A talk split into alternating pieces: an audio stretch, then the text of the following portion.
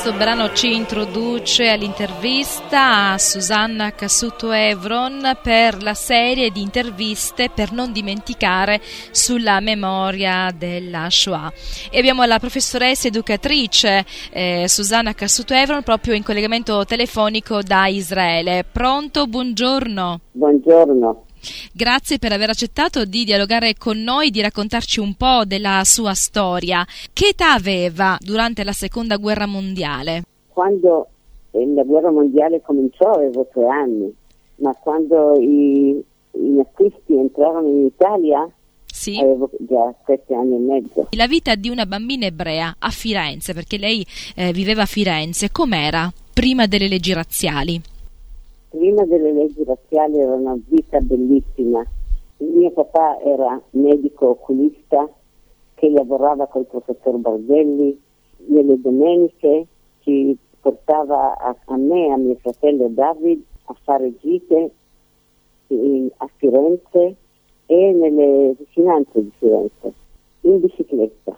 La bellezza di Firenze, Fiesole e tutti i posti intorno si entrava anche nelle chiese per vedere tutte, tutte le cose di, eh, quasi delle cose che ci sono dentro le chiese e quello nonostante che mio papà fosse rabbino. Eravamo una famiglia ortodossa naturalmente, eh, mangiavamo solo cibo kosher, si sapeva da bambini che non si compra fuori niente, non gelato, non niente, niente di altro, perché non era adatto alle nostre eventi. Quindi la vita prima delle leggi razziali era una vita bella, quindi insieme alla famiglia facevate queste, queste gite artistiche. E invece cosa cambia quando in Italia eh, iniziano a essere introdotte le leggi razziali?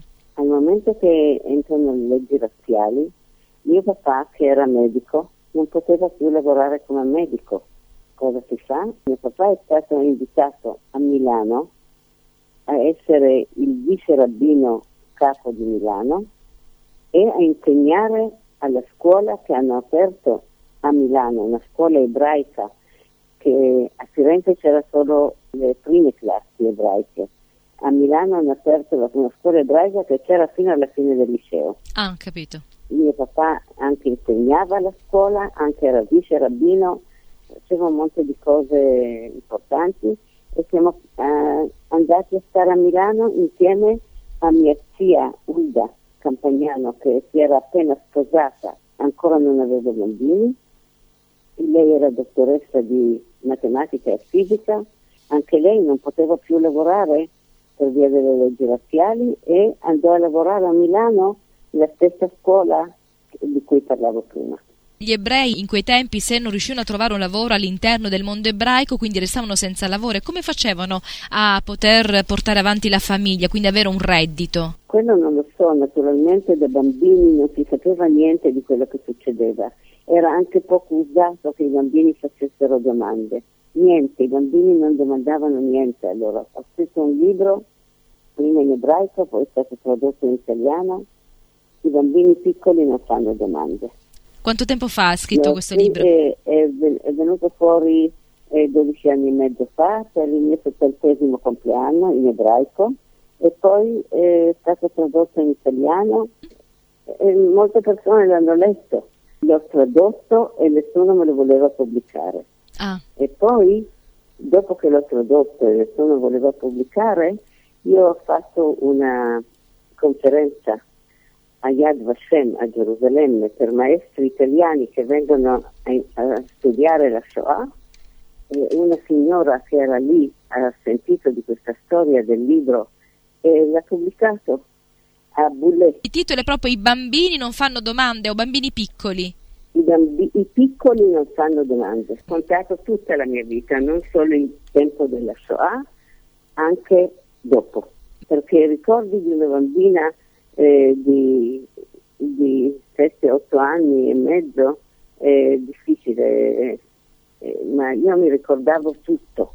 L'unica cosa che non ricordavo la racconterò dopo. E quindi iniziano leggi razziali, suo padre appunto deve eh, lasciare il lavoro, vi trasferite tutti a Milano e da quel momento in poi cosa succede? Com'è la vostra vita eh, dopo questo trasferimento, dopo eh, l'incalzare no, di queste leggi razziali, del razzismo che poi va avanti? Come sono ecco, i milanesi eh, non ebrei nei vostri confronti? Che tipo di atteggiamento hanno?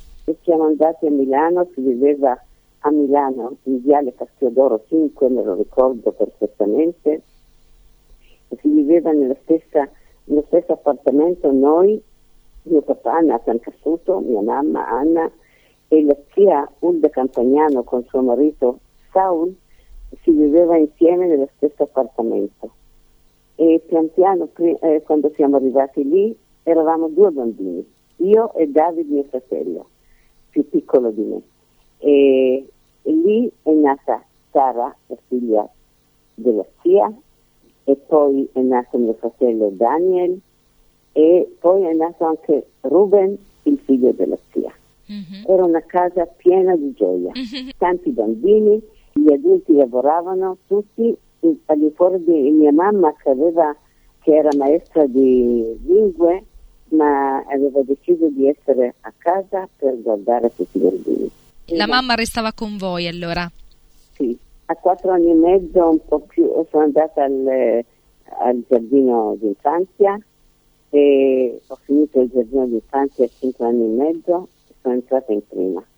Fine del giardino d'infanzia ho ricevuto un, un regalo, un uh, premio, eh, un bel libro siccome sapevo già leggere. Ma quando sì. arrivano i momenti più difficili, quando ecco, iniziate a temere per la vostra vita, la vita dei vostri familiari? Noi eh, siamo stati a Milano fino al 43. Alla metà del 43, circa verso giugno, da Firenze hanno chiamato mio papà, siccome il rabbino Dielli di Firenze è morto, hanno chiesto a mio papà di venire, tornare a Firenze e diventare il rabbino capo di Firenze. Naturalmente mio papà ha un, un, onore così grande per una persona giovane come era lui, aveva 34-35 anni, qualcosa di così. Siamo tornati a Firenze e mia zia Ulda Campagnano con i suoi col marito e i bambini sono tornati anche loro a Firenze per rimanere insieme almeno. Mm-hmm. Ma a Firenze si viveva in appartamenti diversi, quanto pare non hanno trovato un appartamento abbastanza grande. Quindi vi siete separati dal, dai cugini, quindi dai cuginetti? Sì, dai cugini. Mm-hmm. I miei cugini erano come fratelli e sono fino ad oggi sono come fratelli. Cosa fa suo padre come rabbino, rabbino capo di Firenze? Nell'enciclopedia Treccani si presenta molto l'attività di suo padre, eh, non solo come medico, eh, ma anche come un uomo che ha aiutato tanto gli altri. Ha aiutato moltissimo, siccome nel 1943 Dopo che Badoglio aveva firmato con gli alleati, i tedeschi eh, entrano in Italia. Entrano in Italia, siccome Mussolini non c'era più, non c'era più un alleato, entrano in Italia. A quel momento gli ebrei erano tutti in pericolo di vita. Mio papà ha messo su un comitato con eh, diversi giovani che lo aiutavano per aiutare gli ebrei di Firenze a nascondersi. E, e quando ha capito che alla comunità di Firenze era finito, erano finiti i soldi dopo che li aveva usati per aiutare gli ebrei, eh, parlò col eh, cardinale Elia della Costa, chiese il suo aiuto e lui lo aiutò moltissimo. Prima mm-hmm. di mhm. tutto di, di un prete per il comitato, Don Betto Catini, e parlò con tutti i, i, cristiani di Firenze, tutti sapevano che il cardinale aveva detto di aiutare gli ebrei.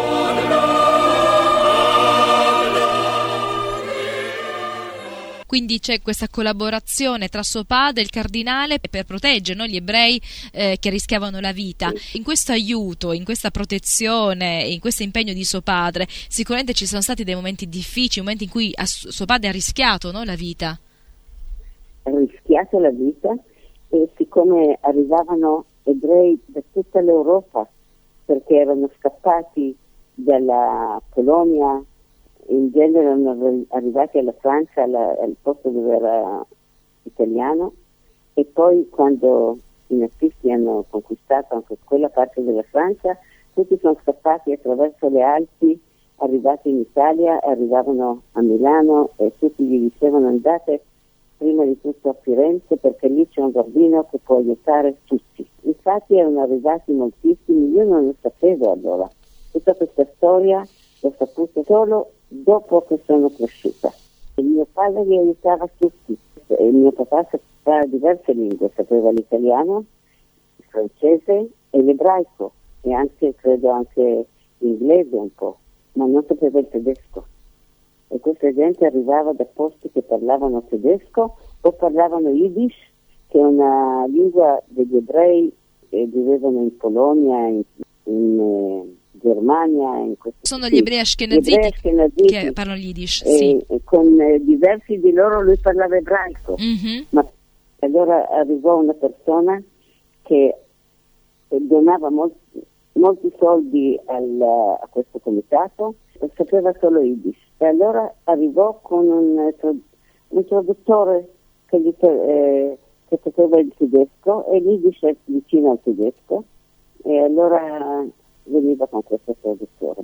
Questo traduttore, Marco Ischio, un giorno, quando questo comitato aveva messo tutti in salvo e volevano smettere di incontrarsi, eh, decisero di arrivare, eh, di arrivare all'ultima seduta per eh, poi ognuno va dalla sua parte.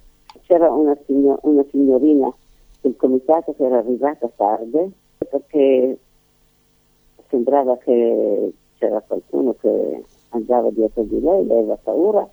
Quando è arrivata all'angolo della strada vede i carabinieri, i fascisti con i tedeschi prendono tutto il comitato e lo portano alle murate a Firenze. Da quel momento papà era in carcere.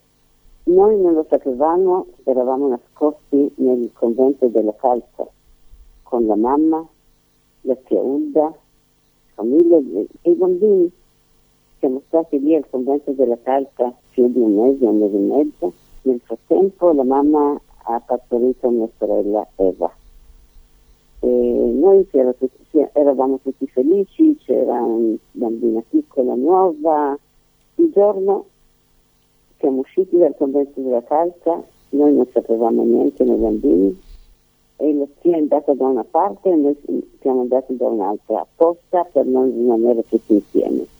La mamma ogni sera cercava un posto di, per mettersi a dormire posto Andavo, diverso per non farvi trovare? Era freddo, c'era la, la piccina Eva nella carrozzina, Daniel che aveva imparato a camminare molto tardi e noi eh, aiutavamo la mamma, noi si era grandi, io avevo sette anni e mezzo, Davide aveva sei anni e un po' più, e noi grandi aiutavamo la mamma dando la mano a Daniel, aiutandolo, e ogni notte si andavano in un'altra casa, brutta, sporca, ma ci davano a dormire, ricevevano molti soldi, la mattina dopo fuori, fuori.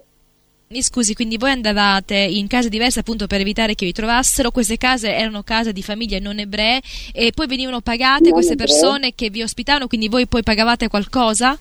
Sì, ci davano soldi, allora ci davano da dormire una notte. Ho oh, capito. Eh, la mattina dopo fuori. Mm-hmm. Una di queste notti la mamma pregava con noi la preghiera della sera, ogni sera con me e David. Ci disse di aggiungere una, una preghiera, ve la dico ora, Signore Dio, proteggi papà e noi e facci tornare presto tutti insieme. Non abbiamo domandato niente, non io, non David. Abbiamo detto la preghiera anche la sera dopo. Dopo ci siamo trovati tutti e quattro nella casa della nonna, della nonna Emma, del nonno Dario, di Gioacchino, i parenti della mamma. Nessuno ci ha detto qualcosa. Era il giorno che papà è stato catturato. Siamo stati lì qualche giorno. A un certo punto e ognuno di noi è andato da un'altra parte. Prima è uscito Daniel, sono usciti Daniel e Eva, dopo è uscito David, alla fine sono rimasto io. Rimasta io, un giorno la nonna mi accompagna a una carrozza che era vicino a casa, con un po' di vestiti, mi saluta e basta. Da quel momento io non ricordo niente fino alla mattina dopo che ho aperto gli occhi e ho visto davanti a me la Madonna e Gesù. Ero sicura che no, era un, un sogno, un sogno tremendo. Guardo di nuovo, chiudo gli occhi, li riapro di nuovo, ci sono lì la Madonna con Gesù. Ho guardato da tutte le parti e a un certo momento ho visto che accanto a me, nel lettino accanto a me, dorme Sara, mia cugina. Ho capito che non era un sogno cattivo, era la realtà cattiva. Dove vi trovavate? Eravamo in un convento di suore Mhm. che era come un posto per bambini che non hanno genitori. È arrivata una suora, ci ha svegliato, ho capito che c'erano molti bambini in questa stanza, ci siamo alzati, mi hanno portato in chiesa e una suora mi ha insegnato come comportarmi nella, nella chiesa. Mhm. Mi dà in mano il libro delle preghiere e cominciano a pregare e io leggo quello che posso leggere, penso. Che cattiva che sono. Ebrea che prega nella chiesa e poi a un certo momento la preghiera è quieta. In quel momento io com- comincio a dire preghiere ebraiche che conosco e quando ricominciano a, a leggere a voce io continuo a leggere.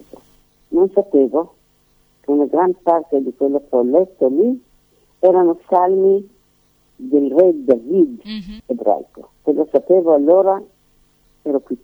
Certo, lei si è sentita eh, eh, ecco, male perché pensava che lì stesse facendo delle preghiere che non erano delle preghiere ebraiche, Sì. quindi ha avuto questo trauma di trovarsi in una chiesa, quindi con le immagini, le sculture che per il mondo ebraico, appunto, secondo il comandamento, sono idolatria, quindi si è sentita eh, veramente malissimo. Sì, certo. A un certo momento poi siamo andati probabilmente a mangiare, anche prima del mangiare si prega, dopo il mangiare si prega. Come succede anche dagli ebrei, ma però non, non lo capivo allora. Quanto tempo è rimasta in questo convento? Quanto tempo siete rimasti? E, e siamo rimasti lì quattro mesi e mezzo, cinque mesi, qualcosa di così. La mamma e il papà non l'avete visto più in questi mesi che No, eravate in convento? No, perché eh, il giorno che siamo arrivati dai nonni siamo andati eh, lì perché mia mamma, che voleva salvare mio papà dalle murate, pensava, dava dei soldi a un carceriere L'avrebbero liberato. sarebbe liberato. Mia tia Ulda e mio zio anche era con lei, con mia mamma. Avevano la stessa idea. Mia tia Ulda gli ha detto non fatelo, c'è una spia intorno. E loro invece l'hanno fatto, hanno- avevano un appuntamento in piazza Signoria e arrivarono i fascisti con i tedeschi, li presero e li portarono anche alle murate Hanno arrestato sia Poi- la mamma che lo zio. la mamma e anche lo zio. Noi non sapevamo niente noi bambini. Quando si era lì nel convento, io e Sara, la mia zia Ulda Campagnano con sua cognata Miriam, venivano a trovarci. Eravamo a Peretola, che era, allora era fuori di Firenze, ora è dentro Firenze. Arrivavano in bicicletta e ogni volta che venivano io le dicevo levateci di qua, levateci di qua e non sapevo spiegare perché voglio uscire. Avete da mangiare? Sì. Avete freddo? No. Tutto bene. E allora perché? Non sapevo spiegare. Mia cugina che era piccina, io avevo sette anni e mezzo, lei aveva tre anni e mezzo e non andava a scuola naturalmente. Stava con le suore tutte le mattine in cucina e gli raccontavano le sue storie e io pensavo, poverina, cosa sente là? Mi sentivo responsabile di lei e allora la notte quando andavamo a letto e la suora che era, guardava se tutte erano addormentate, io e andavo via, io entravo nel suo letto, pregavo con lei le preghiere della sera ebraica e gli dicevo ricordati che non sei Paola, sei Sara e sei ebrea e non raccontarlo a nessuno.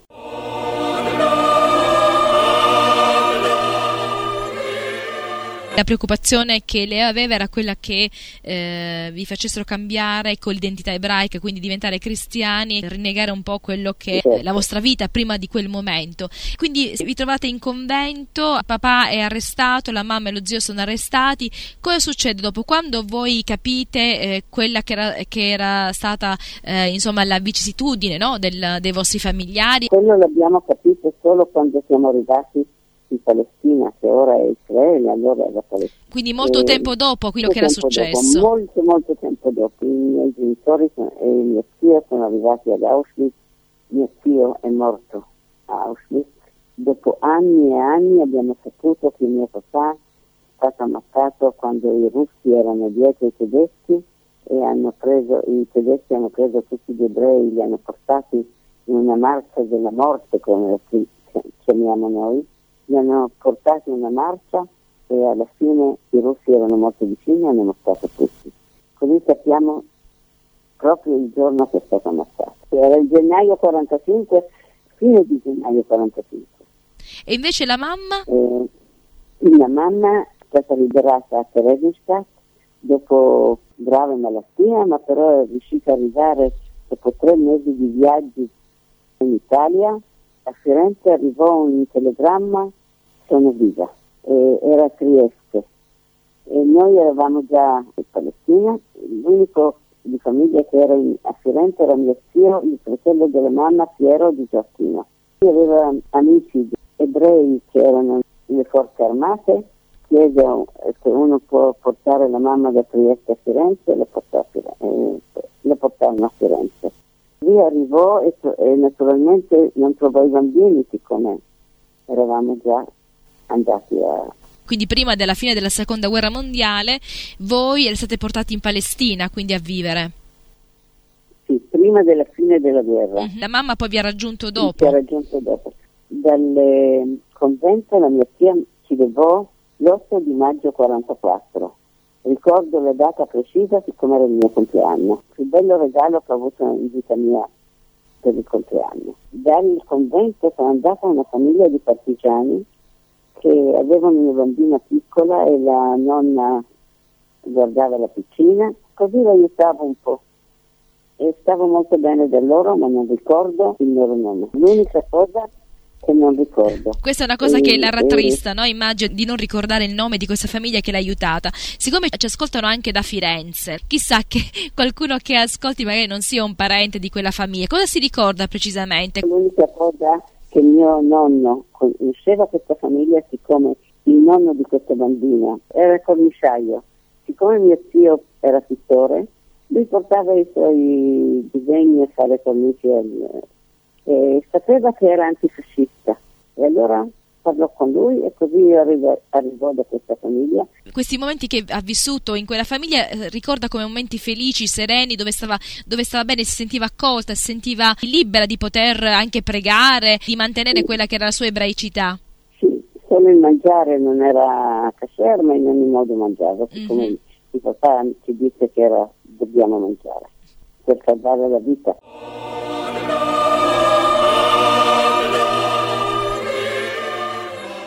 La mamma è stata nei campi di concentramento? È rimasta in vita, arrivò in Israele e voleva lavorare per mantenerci. Noi si stava in casa dei nostri nonni paterni che stavano a Gerusalemme e lei voleva lavorare per eh, avere soldi per mantenerci. I nonni dicevano non c'è bisogno, non c'è bisogno, invece la mamma cercò lavoro, trovò lavoro come laborante al, all'ospedale di Adassa a Gerusalemme. Nell'aprile 48 un convoglio di medici, di, eh, di malati che andò all'ospedale e di laboranti, eccetera, andò, eh, andava all'ospedale della Gasta, fu attaccata dagli arabi per la via e 78 persone furono ammazzate. Quindi la mamma che era sopravvissuta alla fine è morta sì. in Palestina nel 48 nel paese che doveva essere il paese della libertà. Un mese prima, un mese prima del, della nascita dello Stato di Israele. Ci siamo salvati, l'unica che non si è salvata è era Eva, piccolina, mm-hmm. una balia e è morta di, di polmonite. David era della famiglia Colti, Ezio e Anna Colzi e il loro figlio Piero. Daniel era della famiglia Biur, no, no Biur, scusi, sbaglio. Ruben era della famiglia Biur e Daniel era della famiglia eh, da Mario e Lina Santerini, che sono stati riconosciuti come giusti generazioni. E, e Sara era anche di una famiglia di, eh, che non so il nome, e, e ci siamo salvati. E alla fine quindi vi siete tutti, ricongiunti? Tutti quindi... i bambini all'infuori di Eva. Mm. Ora siamo tutti e con tanti figli, tanti nipoti e bisnipoti. Io ho 21 nipoti, 17 bisnipoti. Questi sono la risposta a chi voleva sterminarci. Ecco, la vita ha continuato, ha continuato e si è, si è, diciamo, ha prolificato. Una vita che è stata salvata grazie all'intervento di più persone no? che vi hanno aiutato in, uh, sì, in quegli certo, anni. Grazie, grazie alle suore, grazie a quella famiglia che non ricordo il nome e, e grazie a un monte di persone che mi hanno aiutato, i miei nonni materni, i miei nonni paterni, tutti che hanno aiutato. E, mio fratello Davide, professore all'Università di Ariel, professore di architettura, e Daniel purtroppo è mancato 15 anni fa di cancro, ma però era un artista. Qui tutti vi siete realizzati. Bravissimo. È stato un piacere parlare con lei, eh, ci sarebbe sicuramente tanto altro da dire. Sono le cose più importanti no? che lei ci ha potuto trasferire, proprio per dire che, per non dimenticare, per ricordare che comunque la speranza è sopravvissuta. E lei vive a Saad, che mi sembra che sia vicino al confine con Gaza. Proprio dalla mia finestra io vedo Gaza e quindi lei sicuramente vive momenti difficili perché spesso ci sono, eh, arrivano, arrivano, missili no? da, da, da, Gaza. Il missile è arrivato dieci anni fa, un metro dietro il mio salone. C'è un po' di timore no? di quello che può accadere? No, Dio ci ha salvati e ci continuerà, continuerà a salvare. Bella questa risposta, professoressa. Grazie. Grazie, buona giornata. Anche a lei. Buona giornata anche a lei.